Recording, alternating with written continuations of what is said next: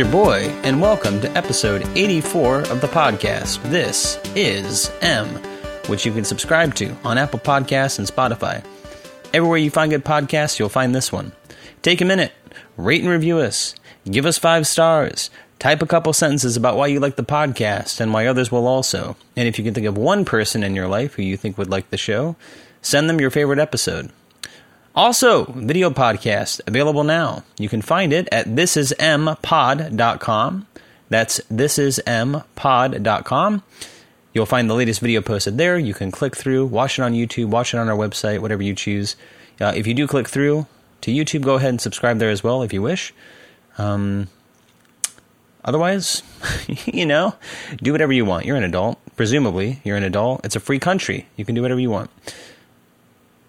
Does your voice sound different? Is there a little pep in my step? Can you hear it? Is there a little spice and everything nice going on on the podcast? Well, there should be. I heard back from the college of my choice on Friday and uh, was elated to find out that I was accepted. So the waiting period is over. I thought I had used up all my luck with the cosmos with getting other things I wanted at certain times in my life. And I was I don't want to say fully convinced. I guess I was always hopeful. But there was a part of me that was really preparing myself for disappointment. And uh, lo and behold, you know, you get this. You know, I, I don't know the demographic of the people who listen to this podcast. I assume many of you have already graduated college, and even then, I don't even know when you went or how you were notified about your college acceptance. Um, but uh, and I guess I'm sort of thinking about this in light of the documentary that we talked about, Operation Varsity Blues.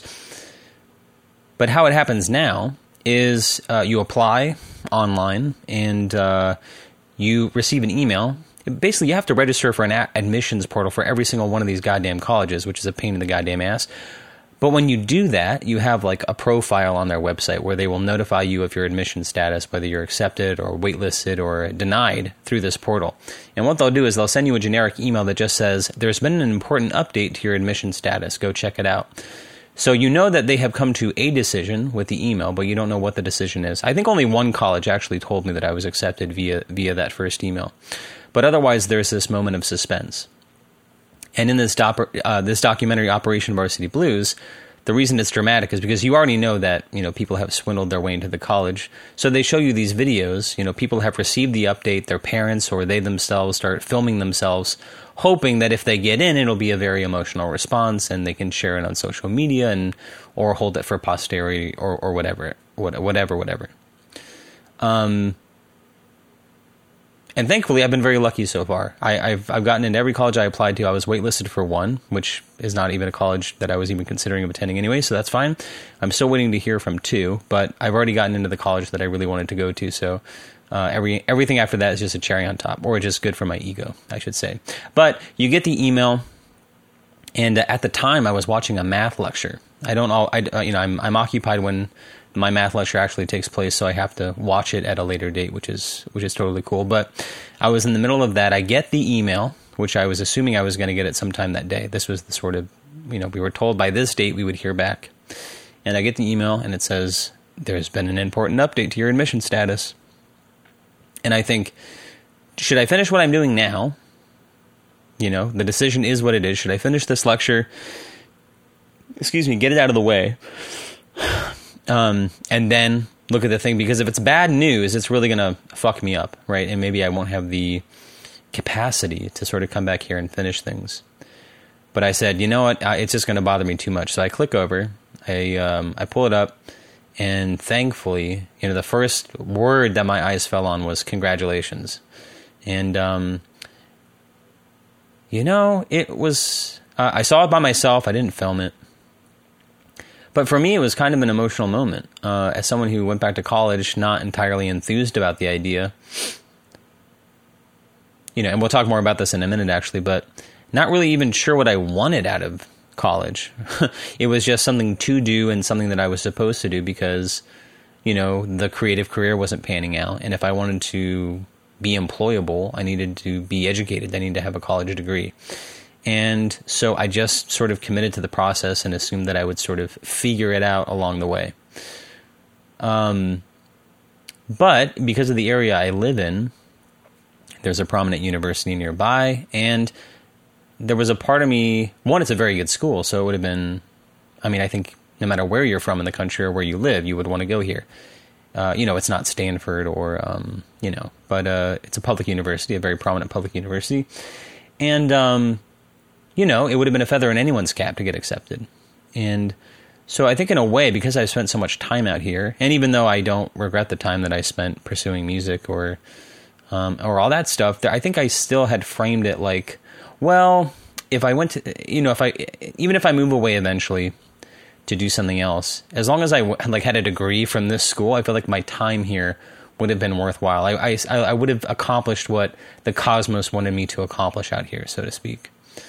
Um, and so it was kind of a nice moment. Uh, you know, school's been, you know, it's not hard like surviving cancer is hard, but it, has been challenging. And uh, there's been some moments where I kind of had to get, dig deep and and really, you know, work hard at something I really didn't care about. Um, and you know, like taking an extra semester of chemistry when I didn't have to, or taking a biology class when I didn't have to, but still wanting to do well you know, and even though it was hard, you know, give as much as I could to it and, and try to perform well. And I, and I'm so far I'm proud to say that I have. Um, in many ways, this semester is particularly difficult for me, and I'm, and it could be a bad professor here and there. You know, I have one class in particular where the assignments are very challenging, but um, you know, it is what it is. You know, and I'd like to look back on the this uh, these two years and get straight A's. If there's one B in there, I guess it's not the end of the world, but. Um, you know, I've I've, I've worked hard, and um, I know you get the kind of generic letter, you know, with all your acceptance acceptances, which just say you've worked very hard and you should be very proud of yourself, etc. But when I saw that one, I did kind of get kind of emotional. You know, I shed a couple tears in private. Um, they went away very quickly, but you know, it was a nice moment, and um, at least for a little while, I felt satisfied. Um, you know, every new opportunity also comes with its own set of problems or logistical things that have to be solved, and we'll talk about those things here in a moment. But you know, it really paid off. And actually, my girlfriend's so thoughtful. When I went over to her place uh, later that night, she had already purchased uh, a while back she had from the, the I don't know, I don't know what you call it the merch store of uh, this university had purchased me like a glass almost like a brandy snifter kind of like a it's a nice glass um, uh, and I thought well how did you buy this so quickly and she said oh I, I kind of hoped you were going to get in and just sort of got it for you anyway so I thought that was really sweet so uh, anyway um, yeah I don't know just wanted to share that here uh Although here's the plot twist. so the last two years I've been studying psychology. And actually that's I mean that's not really I, I, I have been taking courses with the aim of transferring to a four year university to study psychology. But in lower division you really don't take a lot of courses in your major. You take some, but uh, you're really uh, most of the most of my classes have been like math and science and that sort of shit. And uh, so I haven't taken too many psych classes. I've taken maybe three or four. But I was in therapy on Tuesday, and this is not even something I've ever seriously considered, or, or even I don't think have thought in passing. But I decided in a very short amount of time in our conversation that I think I want to change my major. Which is insane. I, I don't remember how the conversation got started. I think I just was talking about how, you know, there's school and there's work and right now, the time I get to spend doing things I really enjoy, which, you know, lately has been sort of listening to music or listening to the music of Bela Bartok and, you know, reading the scores and all that sort of stuff. Um, you know, I also go on tears where I love to read. And for the last few years, one of my primary areas of interest has been Chinese philosophy. And uh, I've almost certainly read more in translation. I've read more in that field of literature than probably most undergraduate students. I, I would actually bet that that that that is true. Um, and also just literature, reading in general. I love reading, and so my therapist just said, "Well, that's what you should be studying," and I was like, what?" I've been doing psych this whole time. Is that really a like? I thought when I went back to school, I had to do something practical. And her feedback was, "Well, look, when you go to graduate school, you can study clinical psychology. You don't need an undergraduate degree in psychology. You know, at least at some schools, you don't need an undergraduate degree in psychology to to, to study clinical psychology. Your experience in your current job is." More than sufficient to be a competitive applicant for, you know, a clinical psych program or a PsyD program. You, if you're going to go to a one of the country's best universities, you should spend your time there like doing what you want. And for me, I think that's reading interesting books and studying a topic that you're really passionate about, and maybe even working alongside some prominent people in that field um, just for that experience. And I guess I always worried that my interest in the humanities or literature was kind of, you know, when I, in my current capacity where I interview volunteers at the agency that I work for, a lot of the volunteers, we have some community volunteers, but many of them are uh, potential grad school applicants or are considering transitioning into mental health or are, um, did I already say applying to grad school? Whatever the case is, you know, them volunteering at our agency is, is really, you know, they always say it's about community and wanting to, you know, yada, yada, yada, but it's really they're gaining experience so that they can apply to grad school you know, they have a very, a lot of them are very well poised. They have a good, you know, what I would call a pedigree. They've gone to good schools, they've taken the right classes, and when I sit across from them, they say all the quote, right things. But many of them lack what I feel is very important, which is just talent. And it's about being able to connect with people and being able to have a conversation. And um, many of them can do that, and that's great. But you know, there's I, there's just um, there's a population of people who think if they just take the right classes, that they're going to be able to do mental health work. And I've always worried that my interest in books and like Chinese philosophy and like macro theories, which I've talked, I've, I, as I've talked about this, I've talked about this with with other people and articulated this. So I'm sorry if if this is something that I've said ad nauseum here, but you know, I'm really interested in like macro theories uh, whether it's psychology or sociology or literature or whatever, I'm really interested in the big picture things that people create. Uh, not because they're true, with a capital T, like psychoanalysis, Freudianism, Jung. Uh, you know, I take it back to like Erving Goffman and dramaturgy.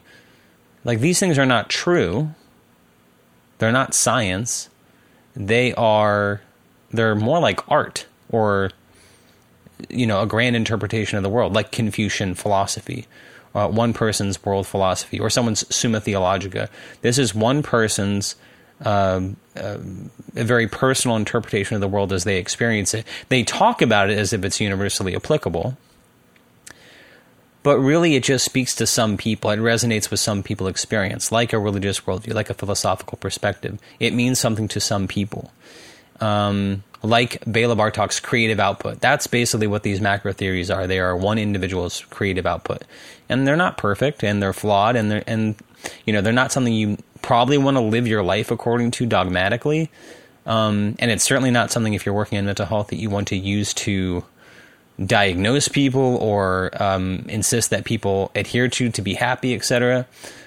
But those are those to me are the most interesting things to read about and explore and find meaning in.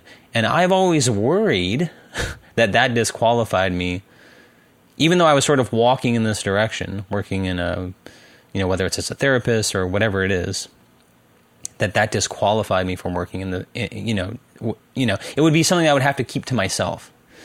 Um, it's been kind of liberating to think that actually that's maybe one of the most important things to have.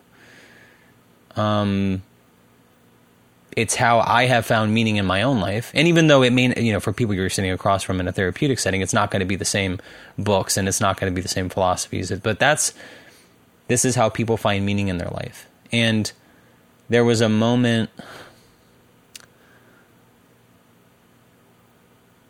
you know, there's something that comes up for me in my own therapy, and it comes up you know, working on the crisis lines, but sometimes you can feel it when you're speaking with someone. The most validating or affirming thing that you can do is just give someone permission to do the thing that they want. And you know, it's funny. I had not, I, I, I, am I had not thought about this at all before my last therapy appointment. But the minute my therapist said that's what you should be studying, and, and actually, frankly, said, and maybe you can think about this if you're an uh, undergraduate student, um, no matter when you're hearing this, is my therapist, who's, uh, I believe me, a very good therapist, said that an undergraduate psychology undergraduate psychology degree is kind of a waste of time and I was like, oh shit. And it was like a light bulb went off. And it was like, I, it, it just really showed me that I had this, I didn't want to do this. You know, I'm not saying I don't want to be a graduate student in clinical psychology, but I am saying I don't want to spend the next year doing more psych stuff. I certainly don't want to do more research. I want to read interesting books, you know? Uh, and just look, your boy hasn't done any research on psych programs. I'm transferring to. I applied to seven universities. I haven't even looked at their department websites. I had just assumed I would transfer somewhere. I would meet with an advisor. They would tell me what I had to take, and I would just enroll in those courses and take them. But I clearly didn't care. And that was fine. I didn't give a shit. I was just committing to the process, and this is what you have to do. You know, you have to finish your school. Who gives a shit? But once I was told or given permission by my therapist to actually take something that I want, I have spent hours and hours and hours thinking about this, looking at the website, looking up the requirements for prospective majors that I might be interested, compiling spreadsheets of what those classes are, what classes qualify, which of those classes might I want to take. I'm email- emailing professors. You know, at this point, I'm sort of thinking, well, comparative literature has a lot of courses that I'm interested in. You know, you can read Shakespeare, you can read you know, um, texts of the ancient Mediterranean world. Uh, you know, uh, myth and uh, myth and literature. Oh man, that's like all the shit I'm super into. Uh, or on the other hand, there's like East Asian religion, thought, and culture, which is like, oh, that would be if I could do like Chinese philosophy, that'd be fucking phenomenal. The problem for both is a language requirement, which I haven't met. You know, you have to be able to take upper division courses and read in a non-English language. And so I'm thinking I either have to take like intensive elementary Chinese this summer and just immerse myself and try to catch up, and then maybe take some either intermediate or literary Chinese. But it's like, you know, I'm like emailing professors asking, hey, is this court taught in English? Are the lectures in English? Is the reading in Chinese, etc.? And it's like, it's all the evidence I need you know, I don't know where I'm going to end up um, in terms of my major. Actually, yeah, I have to do more. Uh, I have to get more feedback actually, but the fact that I've spent this much time on it shows me that this is actually what I what I really want to do for the next couple years, and uh, yeah, it's just insane. I mean, I've been reading Chinese philosophy for you know since I really got into it about six years ago or so but if you had even asked me then, like, would you ever learn Chinese? The answer would have been fuck no. But I think there's something even about the last two years, like working hard in school, and just it's kind of shown me, well, why not? Like, why wouldn't you? Or why? Why one? Why couldn't you? There's no reason you couldn't learn it. Yeah, it's it's difficult. It's but a lot of people take Chinese. You know, if I walked into an element, you know, um, elementary Chinese class tomorrow, who could I point out and say, well, what makes that person smarter than you? You know, or why couldn't you do it? You know, just use your time wisely, get support when you need it, and you could learn it. And it's like, yeah, these texts that you like to read, and there's no reason you can't eventually read them in the original language. I mean, I guess I used to think about that with like Latin. Like, if I could go back and take a class and really focus and learn it, I would go back to middle school to seventh and eighth grade and pay attention to my Latin classes because I would love to read all or some of the Aeneid in the original Latin or you know there's a whole literature that could open up to you that you could understand in a completely different way on a in a on a in a deeper way i mean obviously these works are available in english but if you could read them in the original language they would mean something else completely and as much as i enjoy reading those books they haven't influenced my life and my worldview anywhere you know, anywhere near as close as as uh, Chinese philosophy. And even though it would be a lot of work, if you could, you know, if you could read literary Chinese, I mean, an entire body of literature opens up to you that would be inaccessible to you. So, anyway, I don't know what to say about it except, um, yeah, it's crazy. I'm uh, I'm stoked about it, and I'll keep you posted. I mean, obviously, I, I regurgitate about uh, everything else that's going on in my life, so whether I'm learning Chinese or reading philosophy or uh, just taking a class on Shakespeare, you know, I'm going to talk about it on the podcast. So, anyway, I just wanted to let you know I was accepted, and um, you know, dude, shit gets real. You know, it's I always go back to the the Matt Nathanson tour I did, but it's one of those things where it's like you have you be careful what you wish for because you might get it, and then you're like, oh shit. And uh, there's something about getting accepted to this school where you think, like that is a, that is an accomplishment, but it's also, you know, it's going to be, uh, it's going to be challenging, but you know, it is what it is. Anyway, I'm trying to tease more content out of that because otherwise, I'm looking at my list of things to talk about, and uh, they're uh, comparatively juvenile.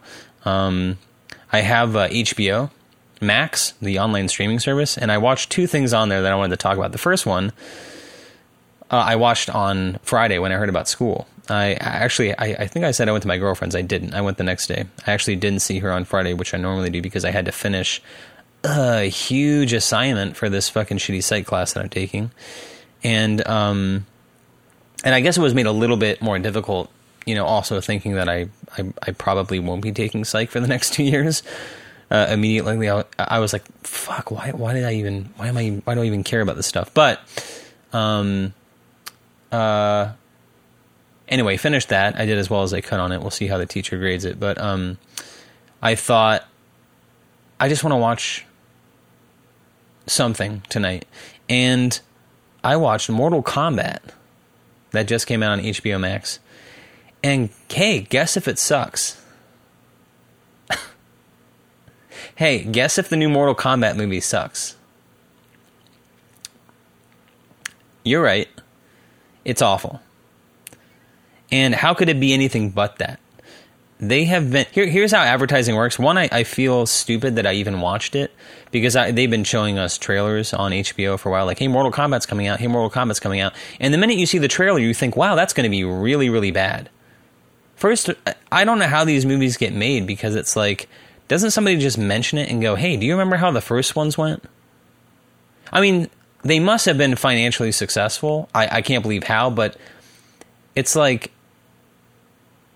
Hollywood or whatever, or the movie making industry just insists on making certain movies that every time I see a trailer, like nobody gives a fuck about them. Nobody seems to give a fuck about them, and I, and I can't believe that they do well. Maybe it's something like in international markets. Maybe they make a shit ton of money, but over here, where I feel like people are somewhat discerning. Like I, nobody sees these movies, but like the original Mortal Kombat movie is unwatchable. Like I saw it on Netflix, like within the last year, and it's almost unwatchable. And they even made a fucking sequel, Mortal Kombat Annihilation, which I probably saw, although I can't remember it.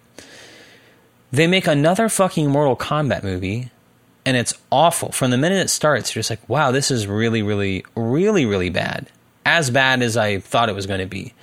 And then it actually just gets worse. The action is awful. It, it, it sounds like it was written over the weekend, which it wasn't. I guarantee you that this movie went through multiple drafts. First of all, it's probably been floating around Hollywood for the last decade. And anytime one of these shitty movies get made, it's like pop songs. Like when you look at like a Beyonce song or whatever, you realize there's like 80 writing credits for it. Like 80 people wrote this song and put their their stink on it. And it's like some of the shittiest movies in the world have the same pedigree. It's like someone shits it out, then uh, the uh, the studio passes it around. They pay like half a dozen people to to punch it up or make it better, and then they're like, "eh, it's still not working." So they'll pay some major screenwriter to do like a major rewrite on it. Then they'll have like half a dozen people punch that up, and it's just like at the end of the day, it's just a bunch of bullshit. So it's like, why did we spend so much? Like, it, it just it sounds like it was written over the weekend. And the acting is fucking awful.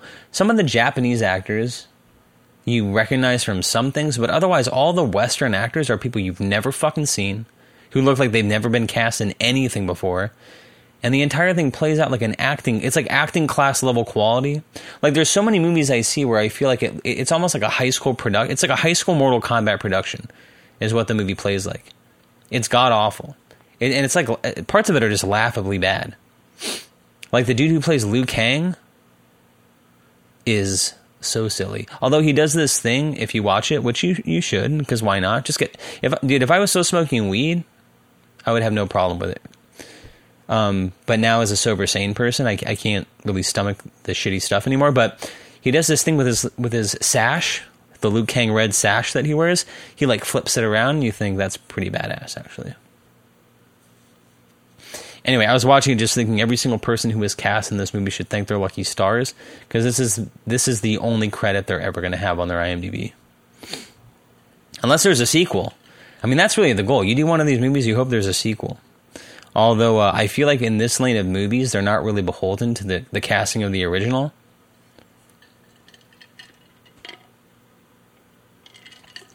Like I don't I don't know if these types of movies instill the kind of fan loyalty that um you know would they would be incensed. Like you when you make Lord of the Rings you just can't recast Aragorn.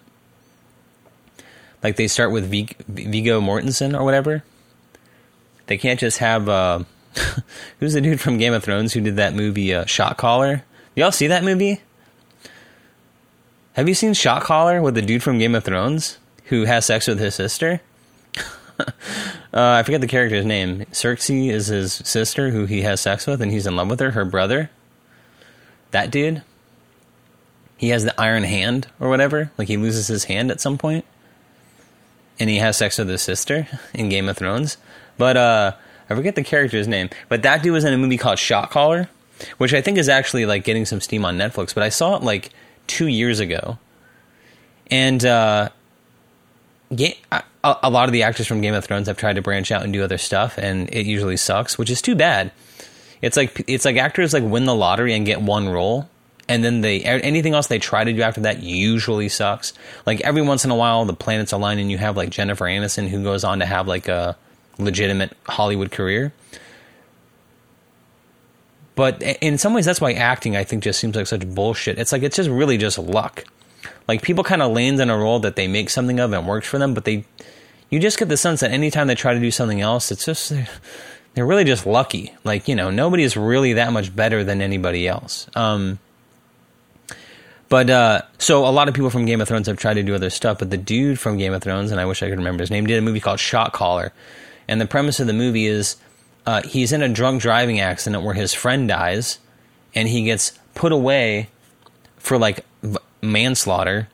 And because prisons are so brutal and they're they're divided along race lines, he has to hang out with the Aryan Brotherhood or whatever in prison, and eventually becomes a shot caller in their gang.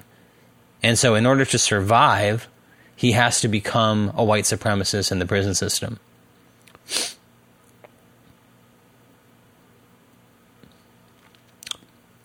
Yep. And he grows a handlebar mustache and he wears a white beater and he gets a bunch of like Nazi tattoos. And when I saw like two years ago, and I don't think anyone had seen it, like you go, oh, okay, well that's a semi decent movie. The ending actually is pretty brutal and pretty cool. Um, so there's some cool like cinematic stuff. Overall, it's a it's a ridiculous movie with a ridiculous premise, but um, you know, it has some cool uh, some cool some cool set pieces. I guess the last like five minutes of the movie are kind of cool these people are in these like solitary confinement cages, and then there's like a fight, and it's kind of gruesome. It's pretty cool, but the premise is fucking ridiculous. But anyway, why did that come up? Oh, I think I was talking about these Mortal Kombat actors have no future. Um, yeah, Shot Caller. Yeah, you should see that. Otherwise, uh, my girlfriend and I, uh, well, one we've been watching that uh, Great Pottery Throwdown on HBO Max, which I would recommend. Uh, if you like Great British Baking Show, it's not as good as Great British Baking Show, but you know it's in the same vein. And if you're waiting for new episodes of that, you'll probably get your fix of uh, British uh, competition TV or whatever. It's um, it's wholesome, And I was saying, unlike Forged in Fire, it's it's not really all about aesthetics. You actually feel like you learned something about pottery and ceramics, which is pretty cool. Although the dude, like the male host of that show, has the craziest hair I've ever seen in my life. I mentioned on another podcast, I'm in this group chat with my friends, and someone mentioned Ken Burns. You need to if you if you haven't Google image search Ken Burns, do that do that now. Cause that dude has the craziest hairpiece I've ever seen in my life. I was saying his face is 80, but he has the hair of like a freshly combed Ken Barbie doll. Like those dude, they it just portrays the most like the highest level of being not aware of yourself and your and and like how you look to the world. Like I, I've talked about how people have like this picture face. Like some people, if you just point a camera at them, they make a silly face. I do it sometimes too with my eyebrows. My brother makes fun of me. I do this thing where like my eyebrows go up. And I'm sure at some point in my life, just looking in the mirror, you'll see this. If you ever look at someone when they look at themselves in a mirror, they immediately compensate for whatever physical deficiencies they think they have. They may suck in their cheek or they may look to the right because, you know, they believe that their, their left side is their good side. It's not something that people fully do consciously, but they just compensate for their deficiencies because they, they want to like what they see in the mirror looking back at them. Same thing happens with photos. People will posture in a way that they think will make them look good. The truth is, people look kind of ridiculous when they do that. There's nothing more attractive than just being your natural self. Like your girlfriend or your boyfriend or your whatever, your partner, has never been more attractive. The, the, the time that they look the most attractive to you is like in an uh, uncontrolled moment of laughter where they're not self conscious at all. They're just kind of free. That's when they look the most attractive. And uh, the same thing is true of like beauty. Like when people wear makeup, it takes a deft hand and a, and a, and a good eye to really do makeup well because otherwise it's just like people doing like face painting for themselves where like they want different eyebrows but it just it doesn't really look good. Like it looks good when they look in the in the mirror and make a weird face but when their face is just relaxed it's not going to have the same effect. So anyway what am i saying? What the fuck am i talking about? Oh yeah dude the great pottery throwdown. The dude on that show has the craziest fucking hair you've ever seen. He's bald. He's he's practically fully bald, but he's grown his hair out and fucking combed it forward. It looks fucking ridiculous. And I thought, oh, by the second season, he's going to shave his head because this is the first season. This guy's not, you know, made for television. He's just doing something silly. But the producers, he's going to see this air. He's going to look at himself on camera. Someone in production or wardrobe is going to tap him on the shoulder and say, hey, man, uncomfortable conversation, but I, am trying to do you a favor. We got to shave your head because I, I, I clearly a little insecurity about the baldness.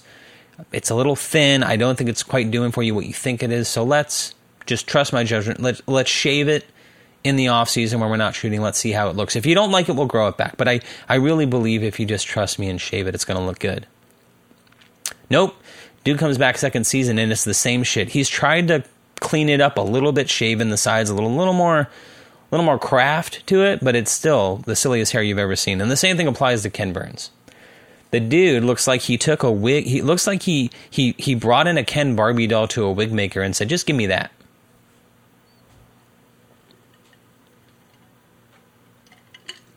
And I blame every person in his life. Because look, I don't want to make the guy feel bad. You know, at the end of the day, if he feels good about it, I guess that's all that matters. But you just get the sense that they think they're pulling something off that they're just not doing. You know, clearly nobody wears a wig piece because they're comfortable with their appearance. Nobody wears a hair piece because they, uh, you know, they do it because they're insecure. And he's probably from a time period, and this used to be the case. I mean, look, your boy has a shaved head. I just shaved it today, actually. And I am lucky enough to live in a time period where if you're bald, you can shave your head. If I did that back in the 1960s, I would have been looked at like a fucking crazy person. Like having a shaved head was antisocial at other times in the last hundred years. I mean, I probably said this a hundred times, but there's a um, there's an American oil change chain called Jiffy Lube, and if uh, when all of my friends worked there, you couldn't have your hair shorter than half an inch because people perceived it as aggressive. If you had a shaved head, you looked like a criminal. That's just how people experienced you. The only people, it's like tattoos. You know, more than like 30 years ago, if you had a tattoo, you were a pirate or, or a criminal. you know? Or you survived the Holocaust. But the point is, is nobody, you were like the Yakuza. Um, now we all have tattoos, but um, before then it was, um, you know, was basically saying fuck you to society. Like, look how little I care about the social mores. I'm going to put a fucking heart with a banner across it that says mom and a dagger through it on my arm. Um,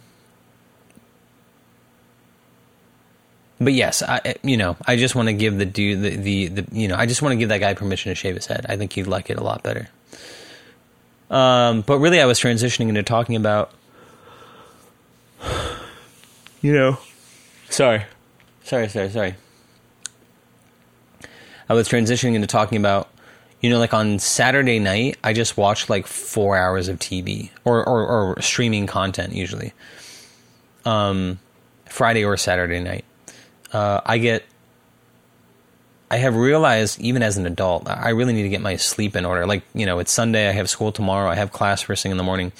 But for some reason on Sundays, I just don't sleep. I'm up till like 2.33 in the morning and get like five hours of sleep. And then I just go for fucking you know, I have a wall, literally wall to wall day tomorrow. Um, and I should be getting my truck back also, which would be cool. But just wall to wall day tomorrow, and I will be uh, uh, tired. Um, but the point is, all I'm trying to say is on Fridays, by the time I get to my girlfriend's house, we have dinner, and then I just watch like streaming shit for like four hours. So before it was like we would watch like two Jeopardies, and then we would watch like the Great Pottery Throwdown, and then sometimes we would start watching something else. But um, we were kind of poking around looking for something because it's like, yeah, we watched a little Jeopardy, we watched uh, Pottery Throwdown. I need something else. I'm not quite ready for bed. So we found this documentary on HBO Max called The Last Cruise. And thing, it's only 40 minutes, so you can check it out. It's not feature length but it's about the Princess Diamond Cruise or the Diamond Princess Cruise. They called it a couple things, whatever it's called. I think it's the Princess Diamond Cruise. But do you remember the cruise ship that was stuck in Yokohama around COVID 19? It was like the first major outbreak of, of coronavirus outside of China in February of 2020 crazy story. I didn't realize exactly what was going on. I remember hearing an- anecdotally about a cruise ship and coronavirus breakout and all that sort of shit. And I thought they were just kind of circling out at sea or something like that. But this documentary sort of uh, breaks it down. Obviously, there was thousands of people on the on the ship, and everybody had cell phones, and people were documenting their experience.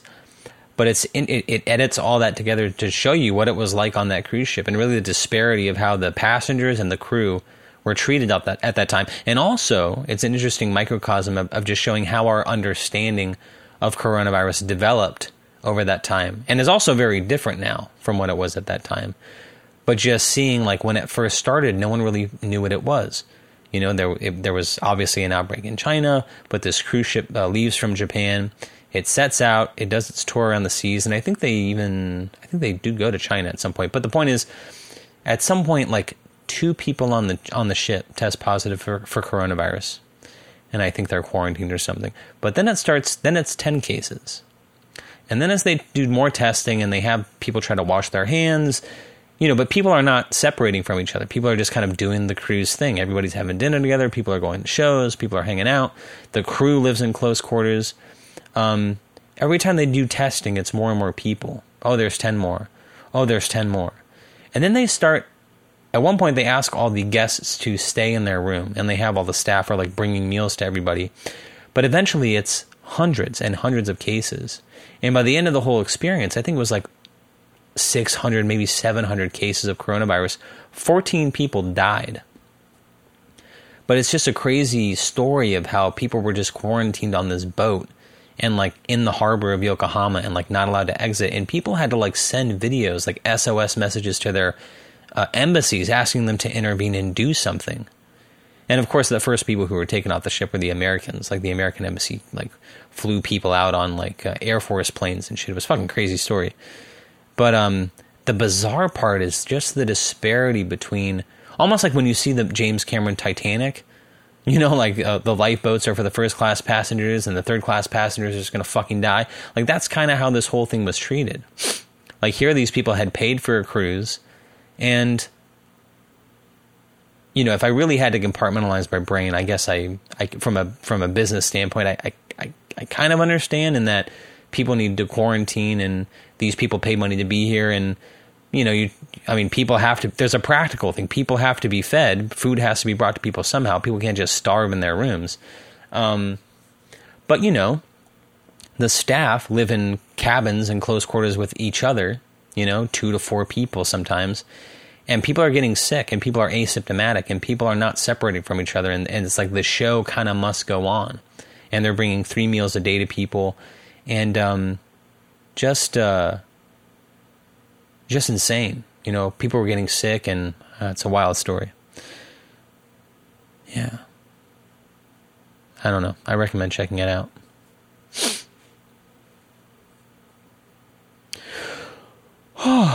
anyway, sorry, I punched the mic here. Let's see if something else comes up. Otherwise, hell, I, this may be the first time I really do end the podcast Really, I'll tell you what I miss. I haven't gone shooting, and I, that's kind of a weird thing to say, but I haven't had my truck for three weeks, so I haven't been able to get to the range. I miss that.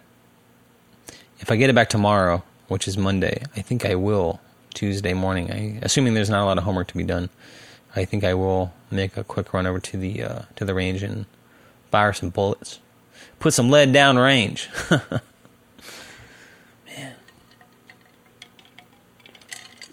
dude, life is long. You grow up thinking you're going to be an actor, and then you spend like a decade pursuing a career in music, and then, um, you know, you own a revolver and you, you shoot, and you might be studying Chinese philosophy.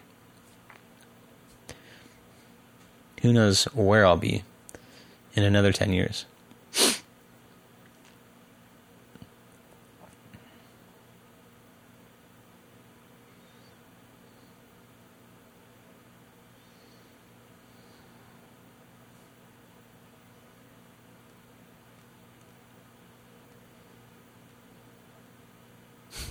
What did you think you were going to be doing when you grow up that you're not doing now? Leave me, let me know in the comments.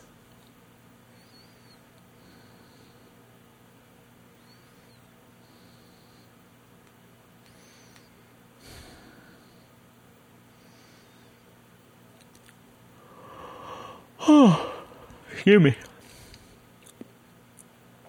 You know, I did get this book. I'm looking at it now. I believe it's called Classical Chinese for Everybody. It's by Bryan Van Norden, who's a very, uh, um, I guess he's kind of a popular sinologist scholar, translator. Uh, translated Mencius for Hackett Publishing. I actually emailed him once, and he got back to me. Kind of nice guy. Um, but uh, yeah, I got it for myself, thinking, dude, if you're going to be studying Chinese, or classical Chinese, you should just get a, a, you know a sort of simple textbook and start working on it over the summer and just seeing if you like it. But I do think uh, I think this summer I will have to enroll in uh, intensive language study, which would be fucking wild because I do have to make up for lost time. I did not, you know, when I was doing my um, transfer credits for the last two years, I did not think I would need this language requirement. But if I got to be reading in a non-English language, I got to get studying pretty soon. So I think I have to make up for lost time. But damn, won't that be crazy speaking Chinese? Dude, maybe that's actually smart. You know, I don't know if uh, coronavirus has, um, you know, I don't know what that means for China's world relations, but um, isn't that what people are always saying? Like the future is China? Like I remember watching this documentary, um, and it was about how Bordeaux has been basically bought. Bordeaux, a French wine, by definition, almost like champagne. The only real champagne is produced in Champagne. I think uh, Bordeaux is produced in a place called Bordeaux. I may have just embarrassed myself by saying that. I don't know if it's true. I believe it might be. But Bordeaux, I think, is almost exclusively owned by China right now. I think they have. I think the documentary that I watched was just trying to demonstrate the insane amount of wealth that's in China, and people have so much money that they've actually like imported brick by brick Bordeaux wineries and like rebuilt them in China. Or Bordeaux, for some reason in China, like I'm trying to think like Dom Perignon or some champagne is sort of a, at one time was like a status symbol. It was like anytime someone had a graduation or a anniversary or something like that, that was like a staple of culture in class. Like you would give someone a nice bottle of champagne. I think in China, some parts of China, that is like the thing now is a bottle of Bordeaux is like a nice status symbol, kind of exotic and French and kind of cool. But anyway, yeah, people always say that China is going to be the future.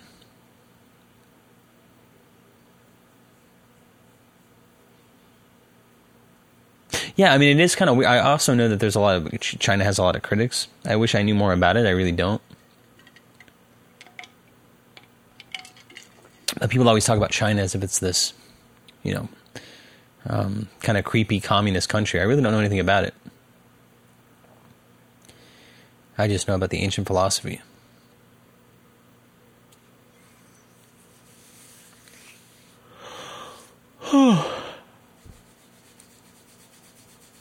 Anyway, man, I'd really hate to end this early.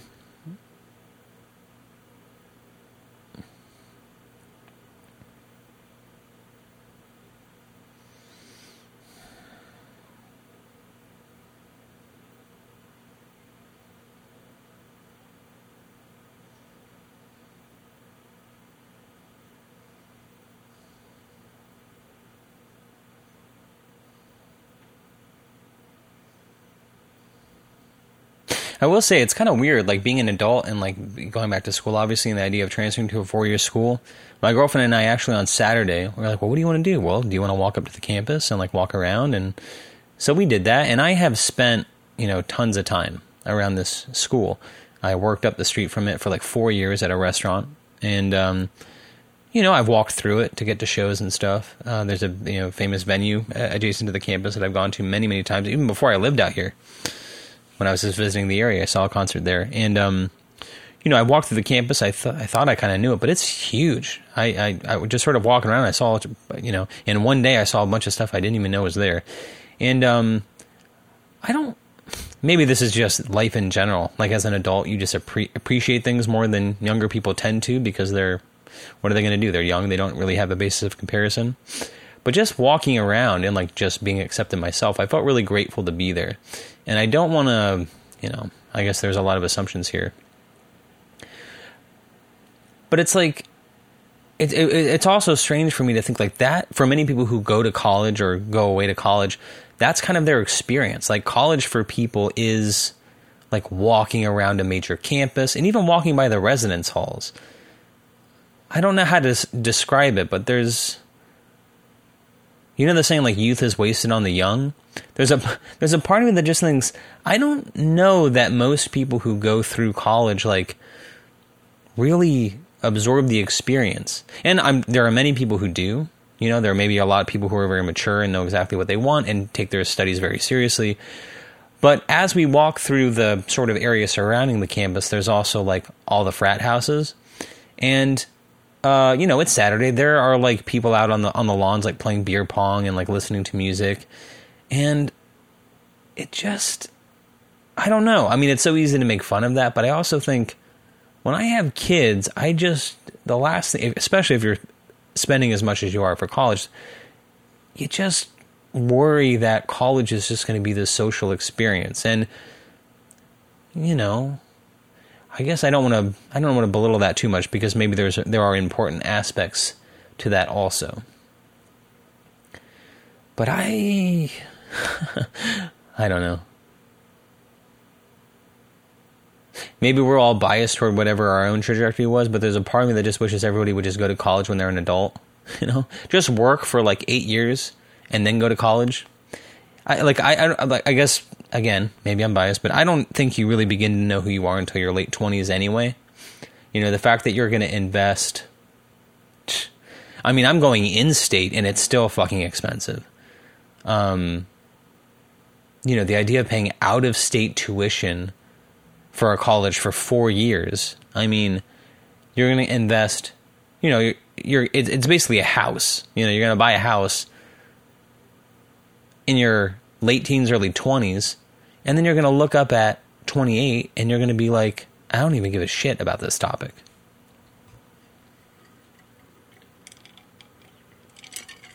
just work at TGI Fridays for eight years or Applebee's. And then when you know who you really are, when you've had when you've loved and lost, when you've had a couple failed relationships, when you've grown up a little bit, when your biology has settled down, and you settle into your personality, then decide what you want to study.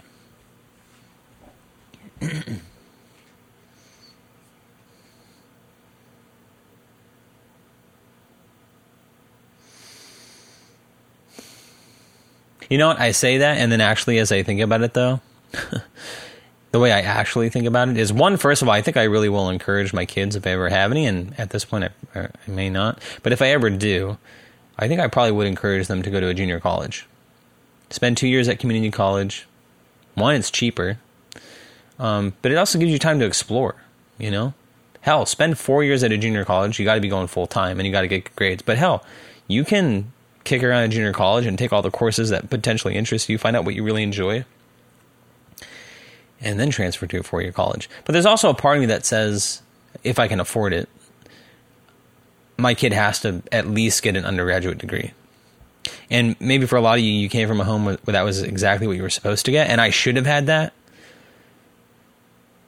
You know, given the class background that I have, it, you, it would have felt obvious, and for most of my peers, it was that you had to go to college there you didn't have a choice in the matter. Um, that wasn't really the, the case for me. My parents wanted me to go to college, but it wasn't a requirement. I could really kind of make my choices and kind of do whatever I want, which is uh, something I'm pretty critical about. But um, yeah, I think uh, as a parent, I probably would force my kid to just go to school no matter what. Even if they didn't get good grades, at least they had the bachelor's degree, and if they ever want to go back, they can. Hmm.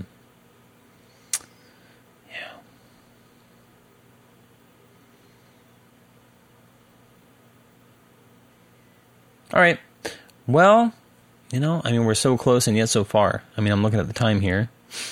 You know, we're knocking on the door of an hour, but, you know, I feel like we've been struggling for the last 10 minutes anyway. So why don't we do this? We'll be generous with ourselves. We've been working hard. We had a little bit of a victory. So let's go ahead and be easy on ourselves. We'll cut the podcast short. And what are you going to do? Are you going to complain? It's free.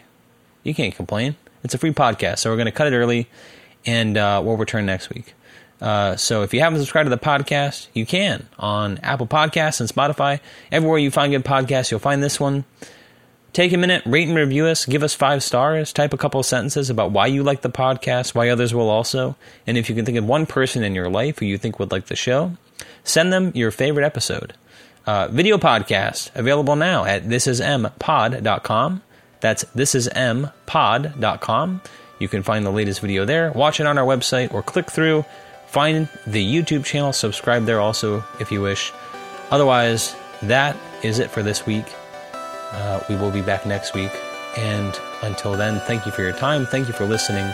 And ciao for now.